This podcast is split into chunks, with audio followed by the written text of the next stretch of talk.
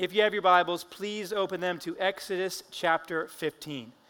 We are continuing through our series in Exodus, and this morning we're going to be looking at the last five verses of chapter 15.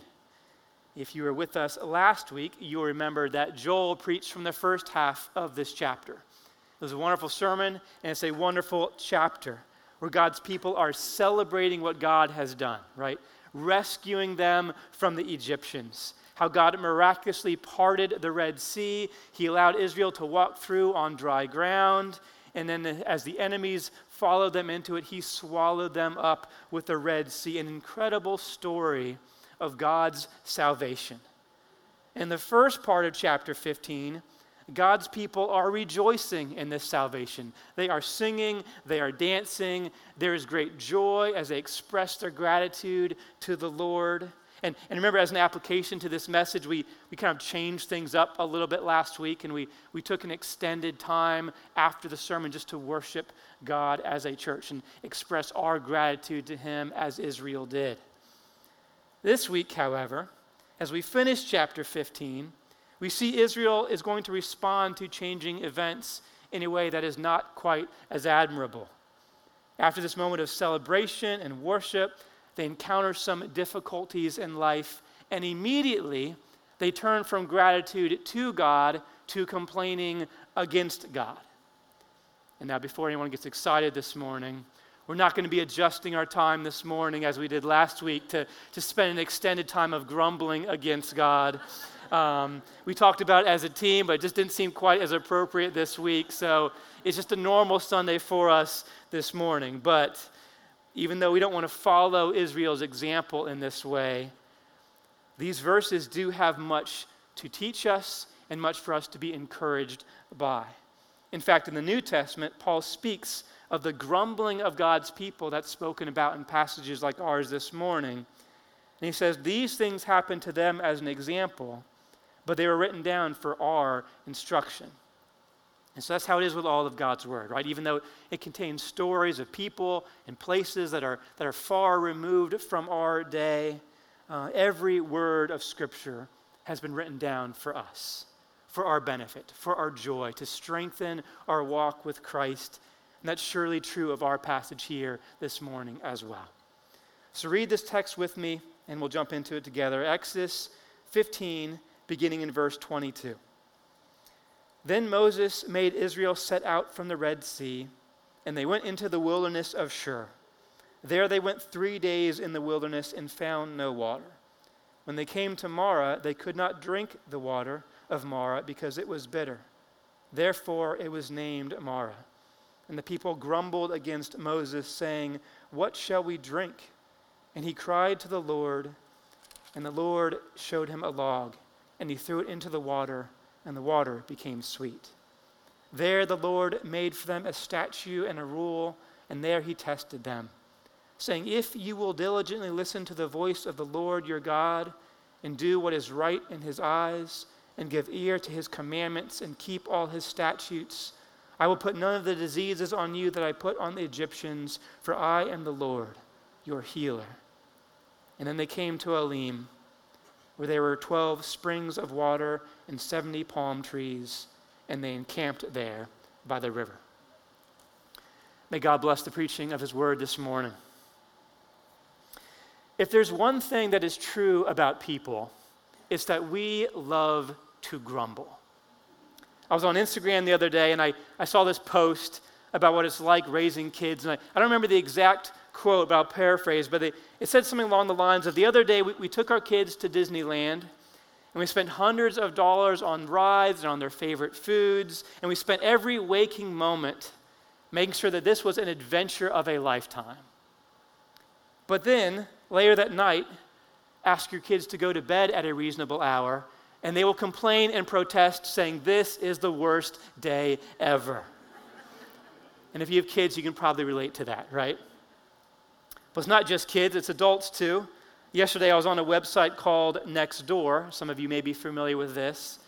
And someone wrote a post complaining about the noise that their neighbors made when they used their, their key fobs to lock their cars at night. Um, I guess the, the, the, beeping sound that it makes was disturbing to this person. And so they suggested, in, in not so gracious of a way, that, that if it's past 8 p.m. at night and you're locking your car door, you should first pop the hood of your car and disconnect your battery so when you lock your car, it makes no beeping noise, which I thought was an interesting suggestion. Um, but you know, online, instant Instagram, social media is filled with complaints like this. You don't need to spend too much time online to come to the conclusion that we love to grumble. It seems to come out of us quite easily, right? We don't just need to be online. Just join your coworkers at lunch and hear them talk about their spouses, or go to the DMV on any given day, or listen to yourself as you drive to work in traffic on a Monday morning. It'll become quite obvious that we love to grumble. And Israel in this story loves to grumble. We are quick to grumble, and God has much in His Word to say about that grumbling. And because God is such a gracious God, He has much to say about how He wants to lovingly meet us in the midst of our grumbling. So, the main idea of our, of our message this morning is remembering the grace of God helps us to resist the sin of grumbling. Remembering the grace of God helps us to resist the sin of grumbling. We have two points this morning. First, resisting the sin of grumbling, and second, remembering the grace of God. So, first, resisting the sin of grumbling. Our text opens in verse 22. It says, Then Moses made Israel set out from the Red Sea, and they went out into the wilderness of Shur. So here's Israel setting out from the Red Sea. They've, they've just experienced this wonderful act of salvation and victory, and they are together worshiping God in their great joy. It's a, it's a great moment in their lives, right? For all of their lives, all they have known is captivity. And they have just experienced one of the greatest moments of deliverance in all of human history, and they are filled with wonder at what God can do. For many of the Israelites, this might have been the, the greatest moment in their lives to this date. And as often is the case in the, in the midst of, of wonderful seasons in our lives, difficulties start threading their way in, right? And then God leads us to places that bring trials and bring burdens. Life is often mixed with, with great joys and deep sorrows, right? As we continue in our story, we see that God has purposes in all of these things. But for now, Israel finds themselves being led away from the Red Sea and into the wilderness. And we'll see that in this wilderness, it brings struggles Throughout the Bible, we, we see the wilderness usually always represents a place of struggle and testing. And so it is for Israel. They find themselves journeying through the wilderness for three days without water. They're not quite sure where they are. They don't know where they're going. They don't know. All they know is that they are running out of water, which they legitimately need to survive, and they're growing thirsty. And so you can, you can imagine that this is a very anxious moment for Israel. And just as they are growing the most in their anxiety, they, they suddenly come upon a water source. It says in verse 23, it says, They came to a place called Marah, and there they found water. And the text doesn't go into all the detail here, but you can imagine that this would have been a great moment of relief and excitement for Israel. They would have run up to the water with their jars, whatever, whatever containers they could collect water in, expecting to find instant refreshment. It's like if you, if you come inside after, after a hot day, right? You've been, it's a hot summer day, you've been working out in the yard all day, you're hot, you're sweaty, you're parched with thirst, and, and, you, you come in there, there's nothing greater in that moment, just a cool glass of water, right? But imagine that this is one of those days you come in from the hot sun, and you find your refrigerator's been broken all night and all day, and, and all there is to drink in it is just a, a lukewarm gallon of spoiled milk, right? Like, and no matter how thirsty you are, nothing is going to convince you to drink that milk, right? Imagine how disappointing that moment would be. Well, this is what the Israelites are experiencing, right? When they came to Marah, they could not drink the water of Marah because it was bitter. The word bitter in the Hebrew is a strong word. It means it was completely undrinkable. perhaps even harmful, or, or perhaps even poisonous for some reason, right? And so you can imagine the disappointment that Israel would have felt in this moment. It says in the next verse that, and the people grumbled against Moses, saying, What shall we drink? Now, church, there's not a single one of us here in this room that should feel the right to stand in judgment over Israel for their grumbling in this moment, right? Every one of us would have grumbled in the same way, right? Most of us probably wouldn't have lasted the full three days, right? It's, it's probably amazing that, that Israel made it three days without grumbling before now, right? For one thing, they don't know where they are. They're in the wilderness. They don't know where they're going. They don't know why they're there. It's unclear where God is taking them. And it's often in, in those type of circumstances that produce the most grumbling and complaining in our lives, right? When there are circumstances in our lives that are difficult, the, the difficulty is made greater when we don't understand why that is happening. When we don't understand the purpose of what that trial is. When, when we don't understand how long that trial is going to last for. It's like if you're a kid and your, your parents are taking you on a vacation, but it's, a, it's an all day drive to get there. Right? You, you might actually be going somewhere great, but from your perspective, you're hungry and the AC isn't working and it feels like it's taking forever to get there and, and hours feel like days and just everything is just complaining. It's just all a trial, right? That, that is a prime breeding ground for grumbling, right? And, and of course, as we mature in life, we don't grow, we don't mature out of the temptation to grumble, right? We just, we just grumble about other things. And that's what Israel is doing. So, in one sense, we can understand their grumbling, right? They're in the wilderness, they are desperate for water, which they very much do need, and the only water source is bitter and undrinkable. We would probably be grumbling too, right? But, church, remember what happened in the very last chapter. The last time that God brought Israel to a body of water, it was the Red Sea, right? And it was in that situation as well that they looked trapped, they looked desperate, all hope seemed to be lost, but God saved them, right? He parted the Red Sea. He triumphed gloriously over their enemies and provided for them. And now, in this next chapter, God has again brought them before another body of water. And again, their situation looks desperate, and they so quickly forget that God can save them, that He is wise, that He has purposes for their difficulties, that He has plans to deliver them, right? And they forget this, and so they grumble against God.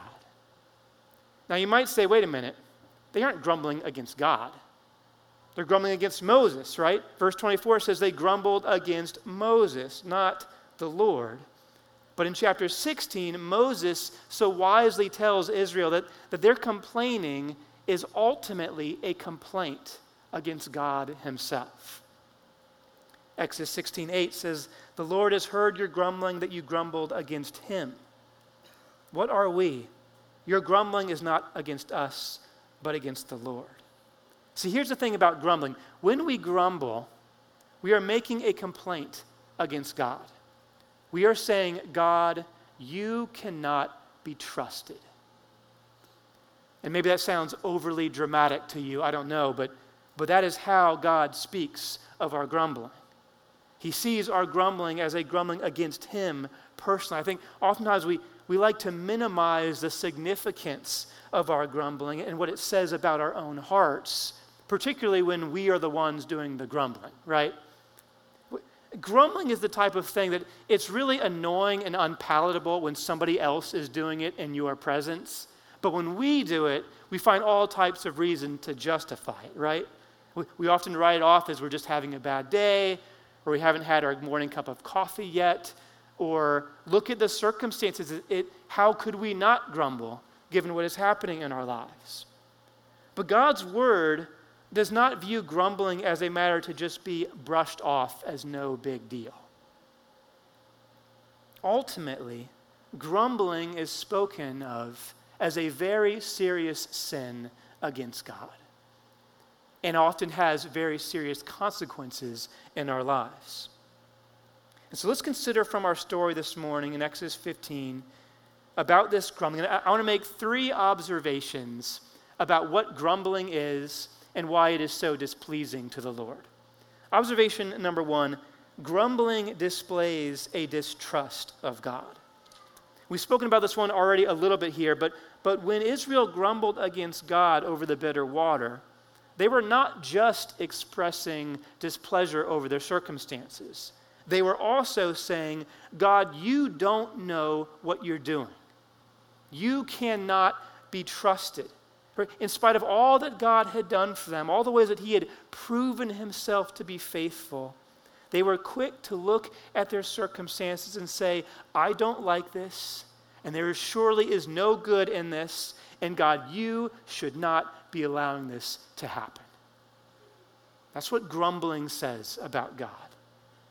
And this is true not just for the, the big things in life that we grumble about, but it's true for the little everyday things in life that we grumble about.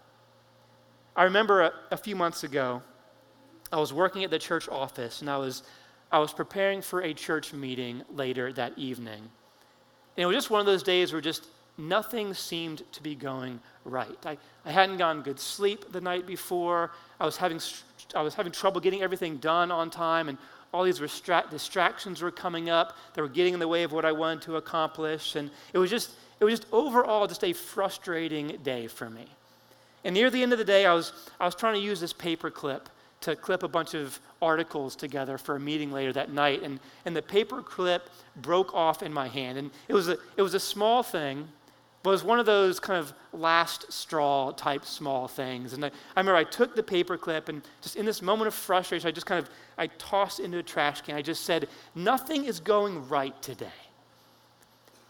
And I, ironically, I was, I was clipping articles together that were about guarding our heart and our words before the Lord. And, and I think I was convicted by the irony of that.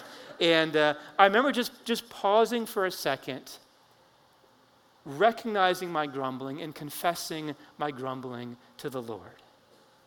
That I would say of this day that He had given me that nothing was going right. That, that surely none of the distractions happening had any good purposes from God in them. That, that I would disregard the reality that God has saved me that He has graciously allowed me to be a pastor, to get to serve a church that I love, that I was about to head off to a meeting with friends to talk about faith. It, it was a ridiculous thing to say that nothing is going right today. But it was not just ridiculous.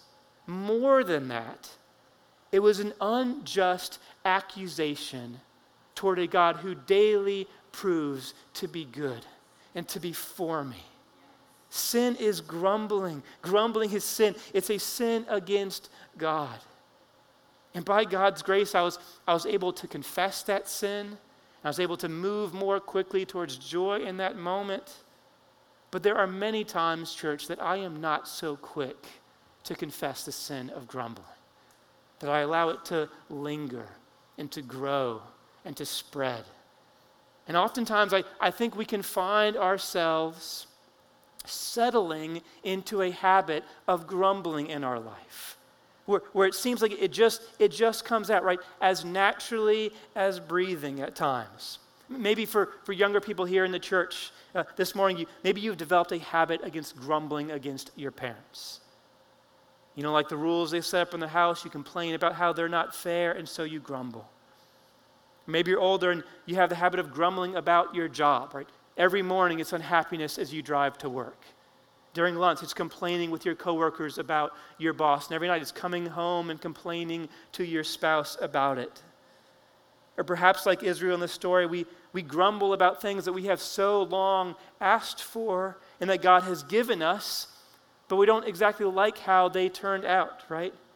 We, we, we, wait years to get married, and then much of it turns out to be difficult. It seems like there's just so much to complain about. We wait years to have children, and once we do, we realize it's difficult. It's not exactly what we hoped it would be. We wait years to find a healthy local church. And then we realize that even good churches are messy, and we find many reasons to complain about the people in them. Right? And often it's thankfulness and gratitude that seems so impossible, right? Whereas grumbling seems to come out so naturally in our lives. And ultimately, that grumbling is a disregard for God's provision. It's an unhappiness with who or what God has put in your life. It's an accusation that He is not good, that He should not be allowing these things to happen, or that He does not give you what you need in this life.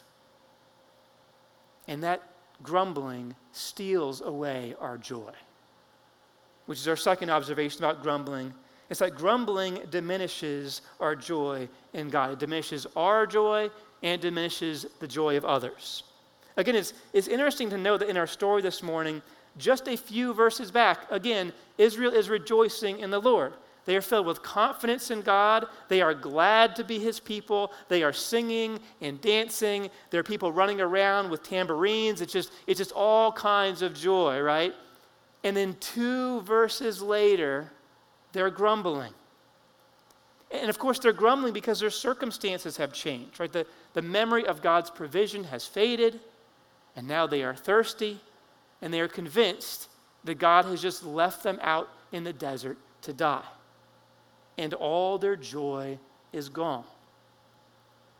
And sadly, I think that might even make sense to us, right? Right? They're thirsty. They don't have water. It's not clear what God's plan is. And so they grumble. And you might think, of course, what else would you expect them to do than to complain and to grumble to the Lord? But, church, here is something that is really important for us. This might be one of the most important things from the text this morning. And that is that the bitterness of the water is not what took away Israel's joy. What took away their joy was their distrust in their God. It's a lie to believe that circumstances around us have the power to steal away our joy in Christ. They make it harder, for sure, right? They, they tempt our joy. They, they, they put our joy to the test. They put our faith to God in test. But, but bitter water and broken paper clips and your parents' rules or your boss or your medical diagnosis they do not have the power to steal away your joy in Christ. John Calvin says of our grumbling and of this text in particular, he says, God might have given Israel sweet water to drink at first, but he wished by the bitter to make prominent the bitterness which lurked in their own hearts. Bitterness does not come in the outward circumstances, but in the inward response. We are called not to complain, but to believe in the goodness of God, even when He leads us to the bitter waters. We have a choice, church, when we are brought before bitter waters to either grumble or to believe in God. And that choice determines our joy, which is why James says, Count it all joy, my brothers, when you meet trials of various kinds. For you know that the testing of your faith produces steadfastness, and that steadfastness have its full effect, that you may be perfect and complete, lacking in nothing. So, so rush hour traffic, or your spouse's sin, or your delayed hopes and dreams do not have the power to steal away your joy. We, we give them that power when we allow ourselves to lose sight of God, that He is good that He promises to be with us and to help us, and that there's something that He wants to show us in the trials that we walk through. Kevin DeYoung says, We grumble, and I'll add, and lose our joy when neither God's past provision nor God's future promises have any bearing on our present pain. And that's what's happening here to Israel. They lose sight of what God has done, and they're not thinking like they're not thinking about how God could have purposes for them in this moment, right? That He can and that He will help them. And so they start to grumble and they lose all of their joy, right? It, it probably didn't happen all at once, right? As with grumbling, probably a few of the Israelites started to grumble, and others heard it, and they said, Yep, that makes sense. And they start grumbling, and soon they've lost all of their joy, right? And their, their joy is lost as the grumbling spreads around, and soon the whole nation is complaining against God and before the Lord that they had once been worshiping. And, church, that can happen to us. That can happen to you. That can happen in your families. That could happen in our church where we grumble and we lose our joy and we stop worshiping the Lord. Which leads to our third observation about grumbling is that grumbling disrupts our relationship with God. You'll notice that when Israel complains about their circumstances, they don't bring their complaints before the Lord, right? Instead, they complain to Moses, right? And, and, and, they're not necessarily looking to either of them to solve their problems. They're just grumbling, right? Ch- church, let's not forget that, that God actually does invite us to bring our burdens before Him. I, I spoke about this a few weeks ago, so I won't, I won't go into great detail here. Um, but consider the Psalms or so many other places in the Bible where God invites us to express our sorrows and our anxieties to Him. God does not expect us to ignore the reality that life is hard. He doesn't call us to ignore that reality and just put a smile on our face and, and walk through life as everything is fine because life is not all fine. And God knows that. And He knows that we know that. And He does not expect us to operate as if that is not true.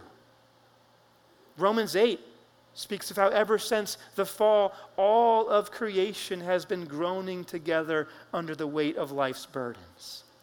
This life is not what it should be, church. And it's not what it one day will be. But there's a difference between groaning and grumbling.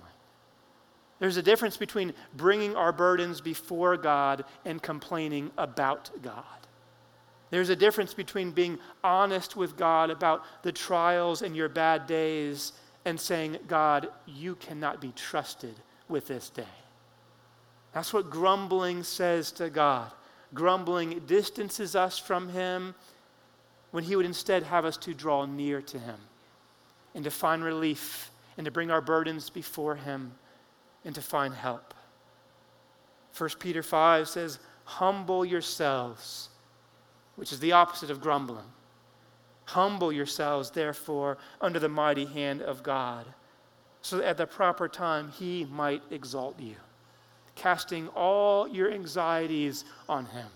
Bring your burdens before the Lord. Bring your complaints before the Lord. Bring your anxieties before the Lord because He cares for you. And, church, He does care for us. Even in the midst of our grumbling, He cares for us and He is gracious to us. And this leads us to our second point this morning that is remembering the grace of God. In verse 25, Moses does what the people of Israel did not do, and he brings the needs of the people before the Lord, right? And, church, God is so gracious. In spite of their grumbling, he works immediately for their good. Verse 25 says, And Moses cried out to the Lord, and the Lord showed him a log, and he threw it into the water, and the water became sweet. God is so gracious. He moved to save them. Right? Now, it might seem like a, a strange way for God to move towards saving them and providing for them. He, he has Moses throw a log into the sea, but, but think for a moment about what's happening here. And I think that God is drawing Israel's attention back to their time in Egypt. And that first plague that God sent, remember where, where, where God turned the Nile River into blood and made it undrinkable. Same situation here. in Egypt, God told Moses to strike the Nile with a staff and that he would make the water drinkable again. So here God shows Moses this log from a tree, and by it he gives the grumbling people of Israel drinking water. I think God is saying that the same God who is with you in Egypt is here with you now.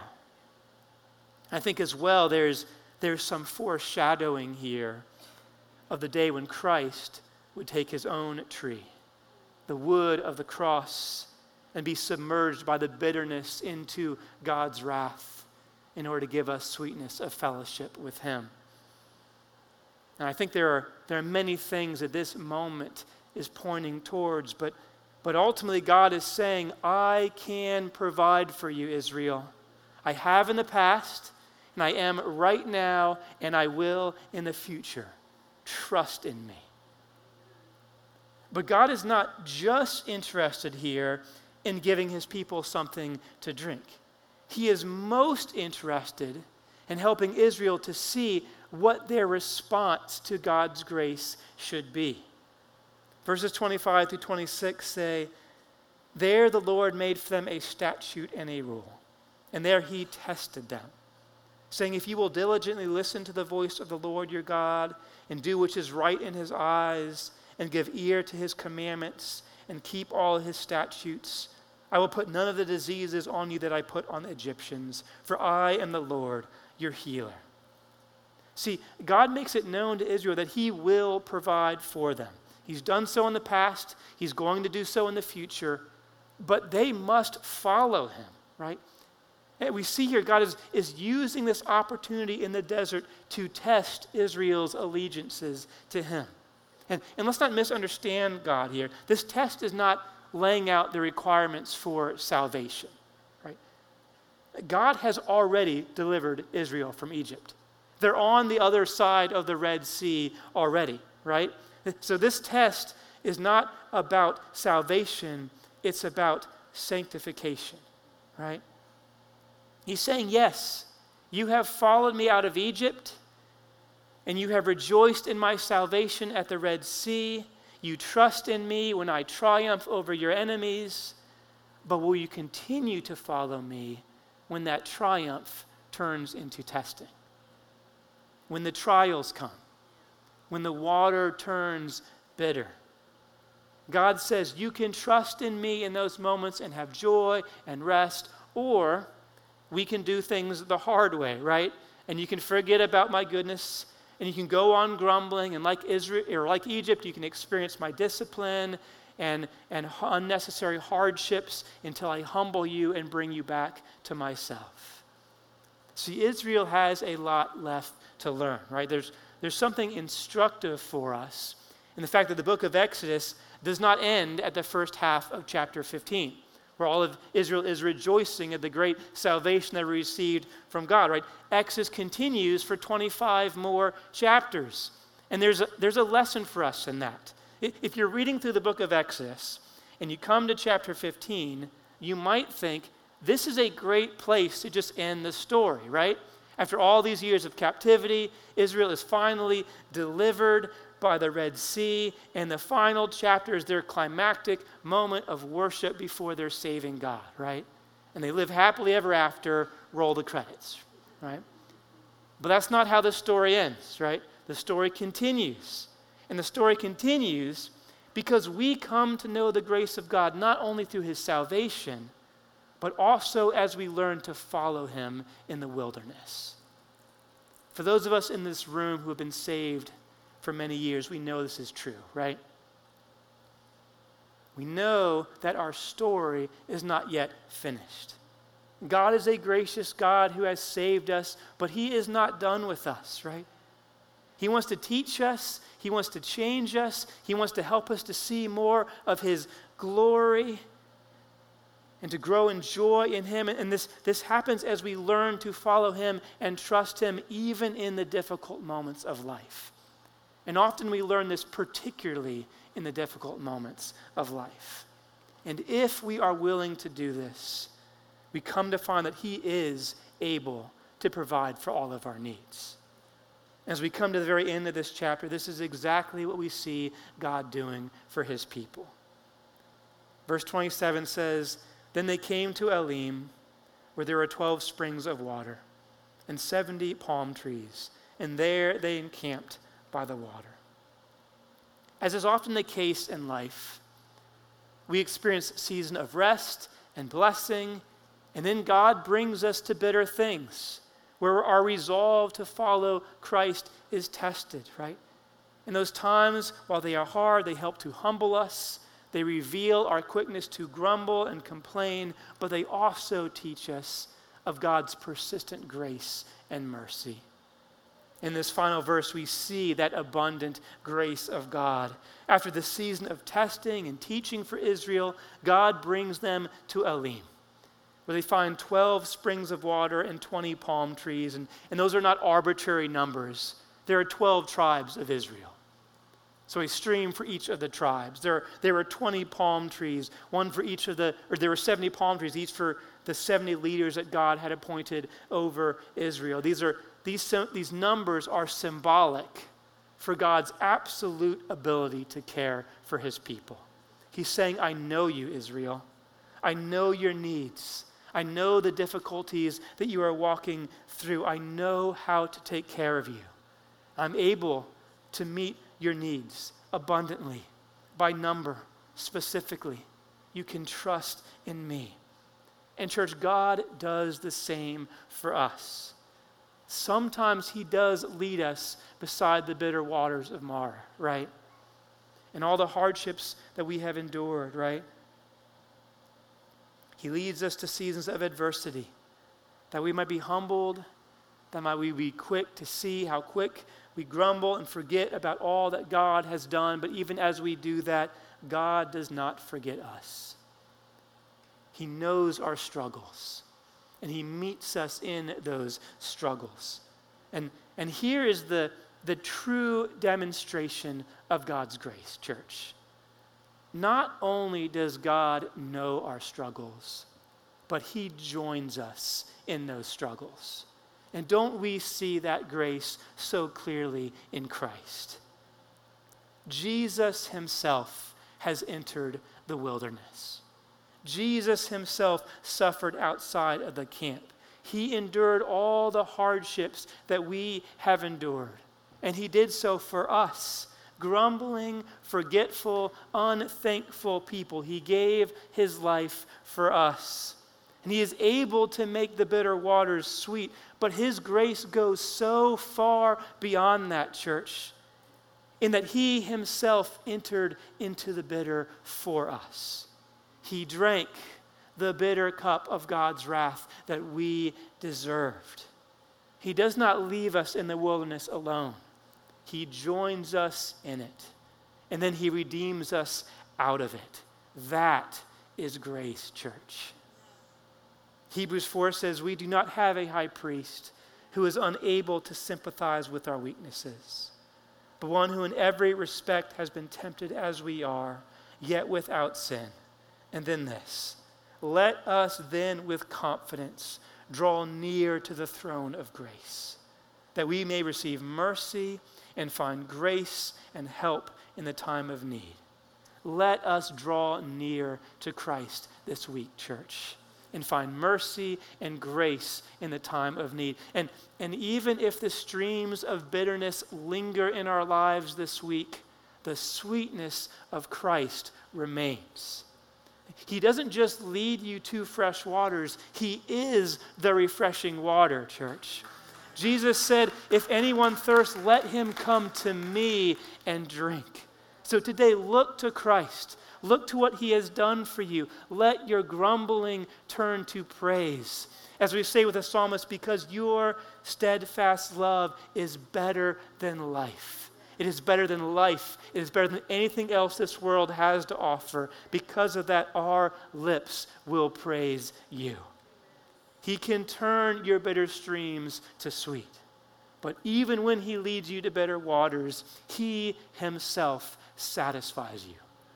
Christ is the true and greater Elim. He is the, the fountain of blessing in the wilderness. He knows your needs, He knows your burdens, He bears your burdens with you. He leads you beside both still and bitter waters, and He will, in the end, be gracious to make every water sweet. Remember His grace this week, church, and let your grumbling be turned to praise. Let's pray.